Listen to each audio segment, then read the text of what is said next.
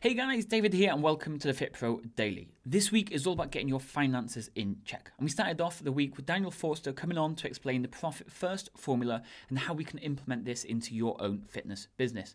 Then yesterday I gave you four financial strategies that we're doing here right now at D K Nine Fitness in order to make sure we are moving out of lockdown in a successful place. Today though, I want to share with you what's working when it comes to Facebook ads, and in particular I want to break it down into the costs for each metric. So we're going to look at four different metrics. We're going to explain what each, what each of them are to you and give you an idea so you know if it's working or not.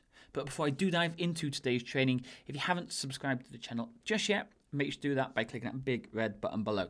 By subscribing, you'll never miss any future trainings and you'll always be up to date when it comes to what's working with marketing for your fitness business.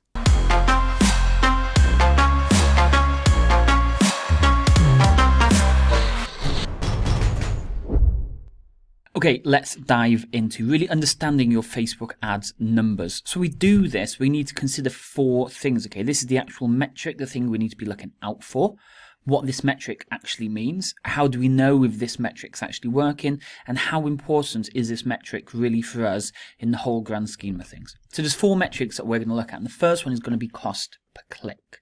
And what this is, is the people that are clicking on your advert. So when you look in Facebook Ads Manager, you say cost per click, and this means how many people have actually clicked your Ads Manager. Now, how do we know the cost per click is good? Because it's the advert itself. If the cost per click is really high, it's literally telling you that people either don't like the image, they don't like the copy, they don't really like what you're selling or trying to offer them. And this is then going to affect the rest of the funnel moving down the line. We've put this as the order importance of number three of the four things. So yes, it is important, but this isn't the key one that's going to really make the biggest significant difference. But it's one of the things we need to be looking out for. Next, we've got the cost per lead. Now, what this is, is the number of people who have submitted their details. So if you've spent five pounds on Facebook ad and one person has submitted their details, that means your cost per lead is going to be five pounds. If two people submitted their details and you spent five pounds on Facebook, your cost per lead would be two pounds fifty.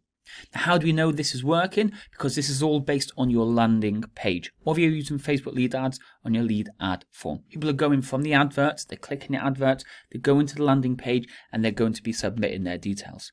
The more expensive the cost per lead is, the more you know it's your landing page which is the issue, because you will know your cost per click is at a decent price, your cost per lead is really high, so it's the landing page which is the issue. That's why the number of importance, this is number two, because this is quite an important number to be really measuring. Next, we've got the call uh, cost per application form or call per call booking, okay? And we've rated this importance of number four because this isn't a really necessary in the whole entire funnel. You could just go Facebook ad, lead page, thank you page, or Facebook ad, landing page, thank you page. And that is it, okay? But if you want to add more steps in, we could look at putting application forms and call bookings. And what this means is people completing an application form after they've given you their initial details, or they've booked a call to have a chat with you. So how do we know it's working? Because you'll be measuring the amount it's cost to get somebody to book a call. So you spent five pounds on Facebook ads, two people have given you their details, but nobody's actually booked a call, then it's cost you five pounds and nothing's happened, okay? So we go in those stages. And that's why we've rated this as importance of four. Now, the number one thing, the number of importance, is the cost per sale. Now, this is the number of people who purchased your program, whether it's a consultation, they bought it straight off the website, it could be a number of ways, okay? And how do we know this is working? It's because it's down to your sales ability. You could be getting leads in five pounds. You could be getting people booking calls and all this stuff. And we're getting really good numbers on the first three, but your cost per sale is super, super, super high, then we know it's your sales ability which is letting you down, or the sales page which is letting you down. So then we need to work on getting better at that. So we've put this as the most important one, okay? Because this is the one we need to be focused on the most. Once you get good at sales, then we can fine-tune and work on all these other steps.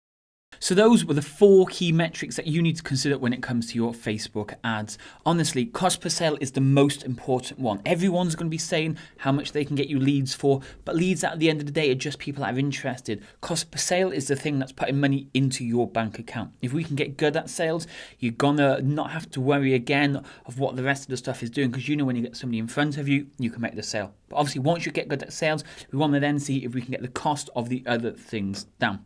If you want to go back and check out the stuff I talked about yesterday, which is the four financial tips for D K Nine Fitness or Daniel Forster's interview, then check out these videos just here. Or if you haven't already subscribed to the channel just yet, make sure you do that by clicking that big red button below. Until tomorrow, I'll speak to you soon. Cheers.